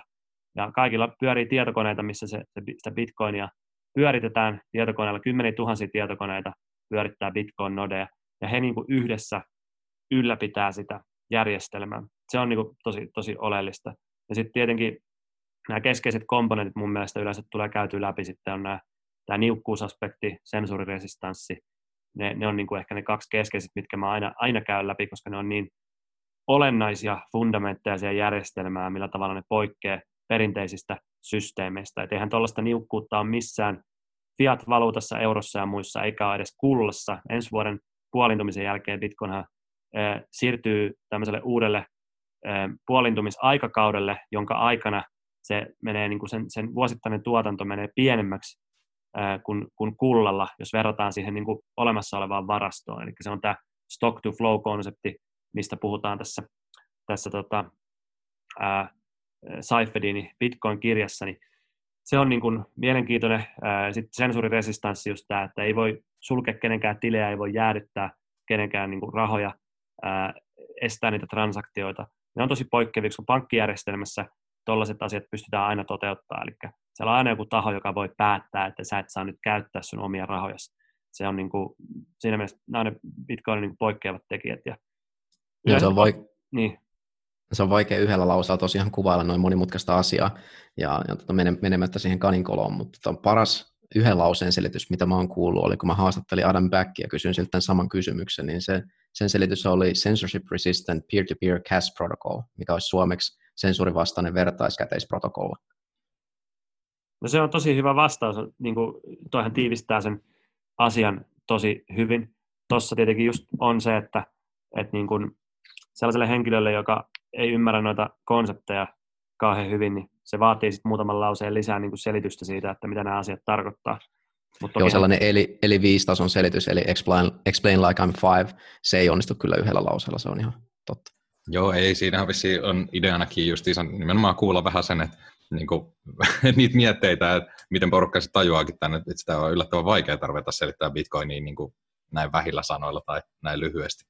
Siinä on just nimenomaan niin monta eri aspektia, mitkä on kumminkin niin oleellisia ja merkittäviä, että tuntuu, että jättää aina jotain vähän pois, jos, jos ei toi kehittyy, toi kehittyy kokemuksen kautta, että niin kuin, kyllä kun sitä riittää monta kertaa asiaan niin kuin uusille, uusille tutustujille selittää riittävän monta kertaa, niin sitä rupeaa niin harjaantua tuossa hommassa. Että Nimenomaan. Itse aika, aika rutiinilla sitä teen ja ainakin on, on saanut ihan hyvää palautetta noista mun presiksistä ja muista, muista niin spiikeistä tuohon liittyen, että se on ollut ihan mukava nähdä, että ainakin ihan kohtalaisella tasolla pystyy sitä selittämään uusille ihmisille. Et tota, mutta edelleen koen, että itselläkin on niin parantamisen varaa. Että se, on vaan, se on vaan niin haasteellinen kokonaisuus, että varsinkin jos on tiukkoja aikarajoitteita, niin sitten eh, sen sel- vaikka ei olisi aikarajoitteita, niin siinä tulee se ongelma, että eh, kuulijalla voi niin kuin sulaa aivot niin sanotusti, että sieltä voi tulla liikaa sellaista uutta eh, haastavaa informaatio kerralla, joka sitten pistää pään pyörälle silleen, että tulee semmoinen niin VTF-fiilis sille kuulijalle, että, että se tavallaan sen, sen niin kuin, tavallaan käsitystä ää, asioista haastetaan niin isolla tavalla, että sitä ei pysty niin kuin, sulattaa yhdellä kertaa siltä istumalta. Ja niin se on varmasti ollut meille kaikillekin kyllä tämä haaste, tai en tiedä teistä, mutta ainakin itselleni, että en mä niin kuin, ensimmäiseltä istumalta niin kuin, törmäsin Bitcoinin, niin vielä niin kuin, sulattanut tai ymmärtänyt siitä kuin ihan murto-osan ja se ymmärrys on sitten pikkuhiljaa niin kuin koko ajan kehittynyt ja kehittynyt ja sitä oppinut lisää, ruvennut tajusta paremmin ja edelleenkin oppii lisää. Että et, tollehan se menee niin kuin kaikilla, että se alku, alkutaipale voi olla silleen tietyllä tapaa niin kivinen ja haasteellinen siinä, kun se ymmärrys pikkuhiljaa niin kuin kehittyy. Niin, niin olen ihan tuossa kyllä ihan samaa mieltä, että joka päivä vielä nykyäänkin oppii uutta. Että, niin kuin, jos ei ole mitään muuta, niin sitten nämä devaajat menee ja kehittelee koko ajan sitä tahtia, niin kuin, tai nopeammin ne kehittää uusia juttuja ja protokollia, kaikki ideoita, mitä mä en niin, niin kuin perehtyä tai lukemaan edes. Et tuolla on sen verran iso tämä yhteisö mun mielestä, että kehitys on huimaa ja aina löytyy jotain uutta pengottavaa, jotain, mitä ei, ei vielä tiennyt.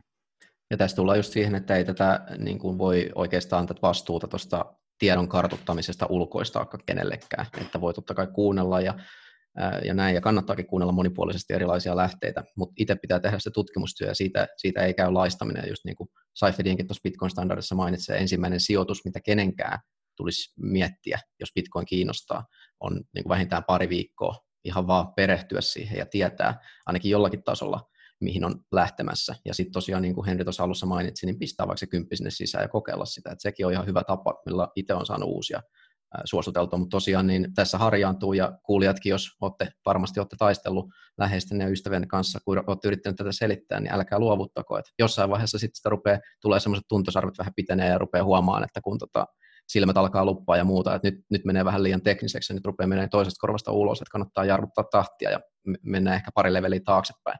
Että sitä itse helposti lähtee just rönsyilemään ja ihan epäolennaisia asioita siihen tilanteeseen, kun toisen kapasiteetti yksinkertaisesti ei vaan riitä. Mutta tosiaan niin kuin tästäkin kävi ilmi, että vaikka säkin olet Henri pitkään ollut skenessä ja mun mielestäni ehdottomasti yksi parhaita suomenkielisiä puhujia Bitcoinista, niin vaikeaa se on edelleen selittää. Ja, ja tota, se on yksi Bitcoinin hienoista asioista, että se pakottaa haastaa itseäsi joka päivä. Kyllä. Mä tota voisin tähän loppuun tota mainita muuten vielä siitä, että ää, puhuttiin tässä jonkin verran noista jutuista, mitä siellä oli. Yksi juttu, mikä muutos me tehtiin tuossa suht tuoreeltaan, jota ollaan vähän, vähän tota markkinoitukin, mutta ei, ei välttämättä kaikki tiedä sitä, että me päivitettiin tota meidän referral-mallia aika, aika niin kuin radikaalisti, eli palautteen ja muun markkinatutkimuksen perusteella todettiin, että meidän referral-malli nyt ei ole ihan kilpailukykyinen tällä hetkellä, ja tehtiin siihen sitten sellainen muutos, että tällä hetkellä se on varsin kilpailukykyinen. Ei ainakaan mun tietojen mukaan keltään löydy parempaa referral-mallia kuin meiltä. Eli meillä saa siis nyt 50 pinnaa sen referoidun käyttäjän treidauskuluista 12 kuukautta, joka on siis aika, aika hyvä. Ja tota, sen lisäksi se referoitu käyttäjä saa 50 pinnan kulualennuksen kuukaudeksi omiin kuluihinsa. Eli siitä on hyötyä niin kuin molemmille osapuolille. Ja tota, tämä on, tää on semmoinen, että niin kuin iso, iso muutos käytännössä, että jos, jos haluaa suositella meidän palveluun, niin siitä voi tienata vähän isommin kuin aikaisemmin. Joo, toi kuulostaa oikein hyvältä. Kiitos Henri vielä kerran, kun olet tässä mukana. Rafael, mm, oliko sinulla tota, vielä tähän loppuun jotain? Joo, itse asiassa oliko sinulla joku kysymys nyt vielä äh, tullut Denariumei koskien? Ja sitten, no mä en ole ihan varma, että oliko tämä trollikysymys, mutta tämmöinen esitettiin kanssa, että ootas nyt, mä käyn vielä etsimässä sen ihan kirjaimellisesti, että miten se oli muotoiltu. Voisin tähän nopea väli, väliin sanoa, etit sitä kysymystä, niin Joo. Denariumista, niin sielläkin meillä on muuten nytten, tota, meillä on päällä noin Black Friday-alennukset, sieltä saa hopea, hopea ja pronssikolikoita, tämä Premium Collection, niin niissä on 50 pinnan alennukset nyt Black Fridayna. Semmoinenkin hyvä mainita. Joo, siitä vaan lahjaostoksille. Joo, tuon olikin tosiaan, mä unohdinkin, tuossa oli pari nauhoituksen aikana tullut pari yleisökysymystä. Me laitettiin Telegramissa, että jos on kysymyksiä sulle esittää, niin voidaan välittää. Katsotaan, jos Rafe löytää ne sieltä. Joo, se on no, hyvä. Mä tykkään, tykkään yleisökysymyksistä, jos, jos on. Joo, mä, en, mä en ole ihan varma, että oliko tämä ihan äh, tosissaan tämä kysymys, mutta tota, äh, kuka kautta mikä taho valvoo näitä pari yksityistä firmaa, jotka vastaa Lightningin kehityksestä? Ja, no siis oletan, että tässä varmaan tarkoitetaan jotenkin Blockstreamia ja Lightning Labsia. Eli et, mikä tai kuka näitä valvoo? Tosi, joo, toi vähän erikoinen kysymys sinällään, mutta tota, ihan sillä tavalla vastaushan tuohon on, että siellä on niin kolme firmaa, jotka on keskeisiä Lightningin, kehittäviä, kehit, Lightningin kehittäviä, kehittäviä firmoja.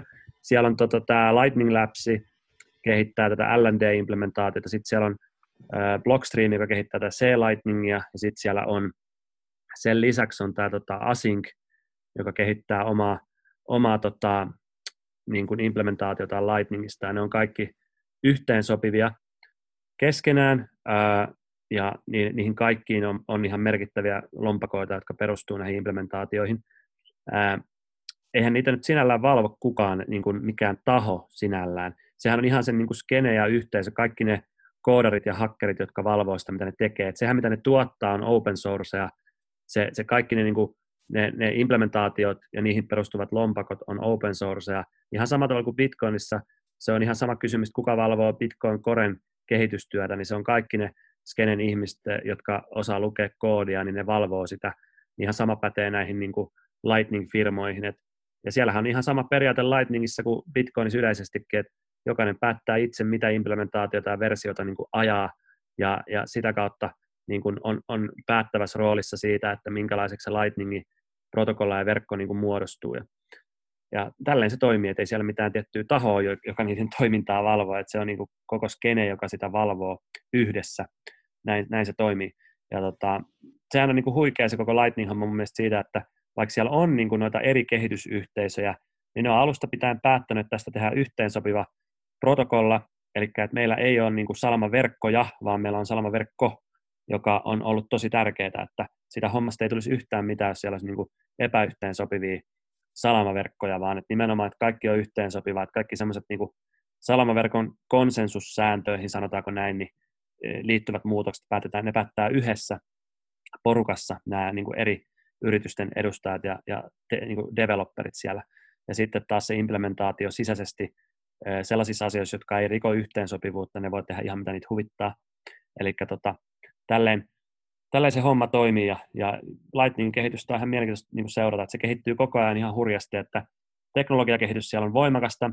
Ehkä se, missä mä toivoisin itse eniten kehitystä on sitten kauppiaspuolella, että lisää paikkoja, missä maksaa Lightningille. Mä oon itse jonkin verran Lightningia nyt jo testaillutkin tänä vuonna, käyttänyt sitä ja, ja ehkä kaikista hyödyllisin henkilökohtaisesti mulla on ollut tuo Bitrefill, joka on ihan kyllä varsin suositeltava sivusto kyllä kenelle tahansa, että Bitrefilli, sieltä voi ostaa tosi monen merkittävän verkkokaupan lahjakortteja, ja esimerkiksi Steamin, Steamin lahjakortteja, jos tykkää tietokonepelejä pelata, niin niitä mä itse olen sieltä ostanut. ja Lightningilla ne antaa vielä alennusta siitä, kun maksaa ja, ja toimii hyvin smoothisti, mutta tavallaan, että mulle itselleni ainoita, niin kuin, ainoita use caseja Lightningille on ollut tuo Bitrefill, että se on niin kuin, hirveän rajallista vielä, että mihin sitä voi käyttää, että mä itse toivoisin, että tulisi niin kuin, lisää, lisää mahdollisuuksia maksaa Lightningilla, ja me, me, me niin kuin, meidän oma panos nyt short termina tehtiin tuohon sillä, että meidän Denarium-kaupassa voi maksaa Lightningilla. Eli kaikki nuo halvemmat tuotteet siellä, niin kuin, peruskolikot, hatut, teepaidat, mitä kaikkea sälää siellä on tuollaista, niin ne pystyy kaikki maksamaan Lightningilla. Ne kalliimmat tuotteet ei, ei niin kuin onnistu Lightningilla maksaa, ne oli liian isoja transaktiot, mutta kaikki niin kuin vähän pienemmät transaktiot pystyy tekemään Lightningilla siellä ja sitäkin voi kokeilla, pitäisi, pitäisi kyllä toimia.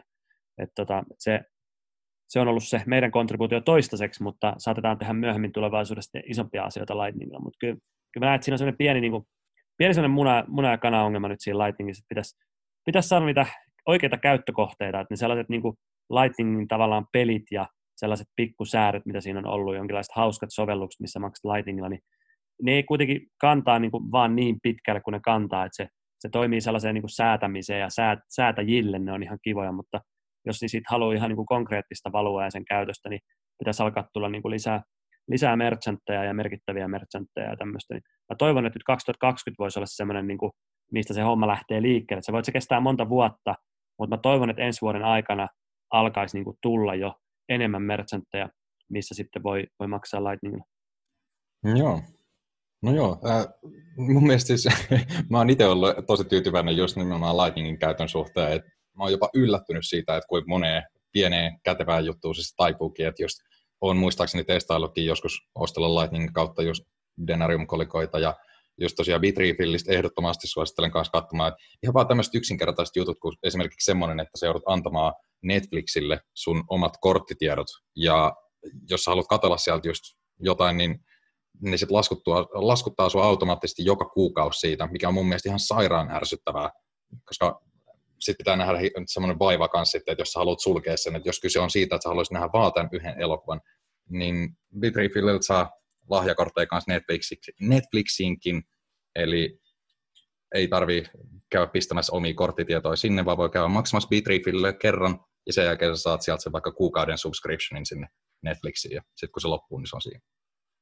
Joo, ja oma suosikki Lightning-sovellus tai lompakko on toi LNTX-bot ehdottomasti. Se taipuu kyllä tosi moneen juttuun.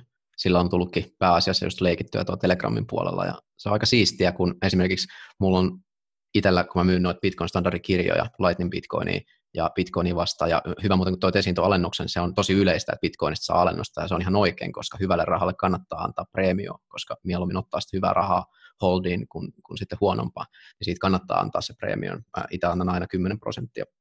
Niin, äh, esimerkiksi jos käyttää semmoista, mulla on tällä hetkellä käytössä semmoinen custodian palvelu kuin OpenNode, mitä voi kyllä suositella, jos haluaa kokeilla nettikauppaa, helppoa integraatio, pystyy niin kuin WooCommerceen suoraan plugarilla laittaa se. Ei voisi olla oikeastaan helpompaa Lightning-maksujen käyttöönotto nettikaupassa, että suosittelen vaan ja saadaan lisää näitä ää, kauppoja. Niin sieltä pystyy niin kuin suoraan ilman, ilman mitään ää, maksuja siirtää Telegramin LNTX-pottiin Lightningilla bitcoinit ja sieltä esimerkiksi toisella botilla semmoinen kuin Swapbot, niin vaikka sitten on chain ja, ja hyvin pienillä suhteellisen kohtuullisilla fiikoilla myöskin. Ää, todella mielenkiintoinen ja käyttökelpoinen ää, mun mielestä ainakin, ja tietysti ymmärrän, että ei, ei tämä ihan ehkä kaikille sovi, mutta selkeästi niin kuin on olemassa toiminnallisuutta, ja mun mielestä se voi tuosta mennä vaan paremmaksi. Joo, ja siis monihan esimerkiksi niin bitcoinaa ja myy oikeasti palveluitaan Lightningin kautta, vaikka sitä välttämättä ihan niin kuin mainostettaisiin tietusivulla tai jotain. Mäkin olen ostellut noita Open Dime ja äh, Jimmy Songin kirjan niin kuin Lightningin avulla. Et kyllä näitä tämmöisiä löytyy vaikka kuinka paljon. Bull Bitcoinilta kanssa on ostanut mun mielestä vaatteita Lightningilla. Et pikkuhiljaa no, tästä... Kyllä, ja niin kuin ydinskenessä siellä tavallaan niin kuin ne tuotteet, mitä tavallaan ne kor, niin kuin ydinskeneläiset ostaa, ja, ja te, niin siellä on aika paljon sitä Lightning tavallaan hyväksyntää näkyvissä. Mutta sitten mä toivon tosiaan, että se seuraava leveli, missä alkaa niin mainstreamimmat kaupat jollain tavalla ottaa sitä käyttöön, niin että se, se alkaisi liikahtelee niin kuin ensi vuoden aikana. Se alkaa se teknologia olla sillä tasolla, että se alkaa olla kypsä sille, että voidaan niin kuin liikkua tuossa ehkä niin kuin eteenpäin tuossa kehityksessä, ää, niin se on mielenkiintoista nähdä ja to, toivon, että se alkaa, alkaa realisoitua ja, ja tota, odotan sitä, koska kyllä se niin kuin taipuisi, taipuu, niin kuin, sillä pystytään tekemään niin, kuin niin älyttömästi enemmän, enemmän transaktiota Lightningilla kuin mitä, mitä sillä tälläkin hetkellä tehdään, vaikka se on kasvanut käyttö ja sitä käytetään kohtuu paljon, niin siinä on kuitenkin skaalautuu kohtuullisen hyvin. Toki siinäkin on tiettyjä limittejä, jotka liittyy tähän, miten paljon niin Bitcoinin lohkoketju kestää niitä kanavien avaamisia ja sulkemisia, siinä on totta kai jonkinlaisia rajoja, mutta siihenkin on tullut niin kovin innovaatiot, kuten tämä Channel, Channel Factories, joka mahdollistaa salamaverkkokanavien luomisen perustuen olemassa olevaa salamaverkkokanavaa, joka on ihan älytön juttu, koska sehän niin kun se, se lisää sitä skaalautuvuutta niin kun just Bitcoinin lohkoketjun näkökulmasta niin ihan, ihan käsittämättömän paljon. Eli toi on ihan älytöntä nähdä, miten se innovaation taso niin siellä teknisellä puolella on, että se on ihan huimaa. Kovan tason kehittäjiä on kyllä näissä Lightning-projekteissa mukana. Joo, täysin samaa no, mieltä. Lightning on yksi niistä, mikä on tehnyt musta vielä enemmän bullish Bitcoinille. Että sitä aina liian usein edelleenkin kuulee, että ihmiset sanoo, että eihän se käy missään, eikä sitä voi käyttää. Mä oon niin kyllästynyt siihen. Nyt on kiva, että on niin kuin selkeästi pystyy vaan näyttämään, että hei, täällä pystyy tekemään tätä, täällä pystyy tekemään tätä, ja sä voit itse kokeilla. Kuka tahansa pääsee kokeilemaan. Se on, se on hienoa. Voitaisiin varmaan tähän lopetella mun puolesta. Oliko teillä vielä lisättävää? Eipä nyt oikeastaan. Kiitos tosi paljon Henry, kun tulit vieraaksi ja kiva se juvailla aina ja kuulla vähän sunkin mietteitä. Joo, helkkari hyvä juttu. Joo. Joo, mitä kiitos teille. Oli ihan mukava olla tässä ja hyvää keskustelua. Haluatko, haluatko Henri tähän loppuun vielä kertoa, jos joku haluaa seurailla sua, mitä sä puuhailet ja kirjoittelet, tai ylipäätänsä, jos sulla on jotain muuta jaettavaa vielä? No mun se niin julkinen, julkinen profiili, mitä mä enimmäkseen käytän, on toi Twitteri, Technomage, ja se A kirjoitetaan nelosella, niin tota, se on, se, on niin se julkinen profiili, sieltä voi seurata. Mä oon toki ollut viime aikoina ehkä vähän inaktiivinen Twitterissä sille, että originaalia kontenttia en ole sinne puskenut ihan hirveän paljon, enemmän retweettailen omasta mielestä hyviä twiittejä, mä seuraan aktiivisesti tota skeneläisiä siellä, niiden juttuja, ja se on aika Bitcoin-painotteista se mun Twitterin käyttö. Se välillä jotain muutakin, mutta se on ensisijaisesti, ensisijaisesti Bitcoin-juttuja tällä hetkellä. Mutta sitä, sitä, sitä kautta voi seurata ja myöskin ottaa yhteyttä. Sitä kautta on mahdollista laittaa viestiä, jos on jotakin asiaa. Se on ihan hyvä, hyvä keino. Ja toki mulla on LinkedIn-profiilit myös ja tällaiset, että kyllä sieltäkin saa kiinni, mutta mä en käytä esimerkiksi LinkedInia kauhean erityisen aktiivisesti, että mulla se Twitter on paljon olennaisempi kanava. Joo, kiitoksia. Linkit löytyy kuvauksesta taas tuttuun tapaan. Yes, kiitos teille.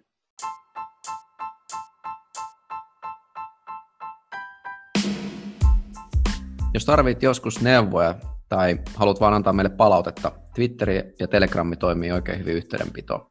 Niko löytyy Twitteristä nimellä Omnifin tuplajan lopussa ja Telegramista N1KOFI. Muun saa yhteyden molemmista tagillä Kryptorafe. Ensi viikolla entistä syvemmälle kaninkoloon. Siihen saakka pysykää toksisina.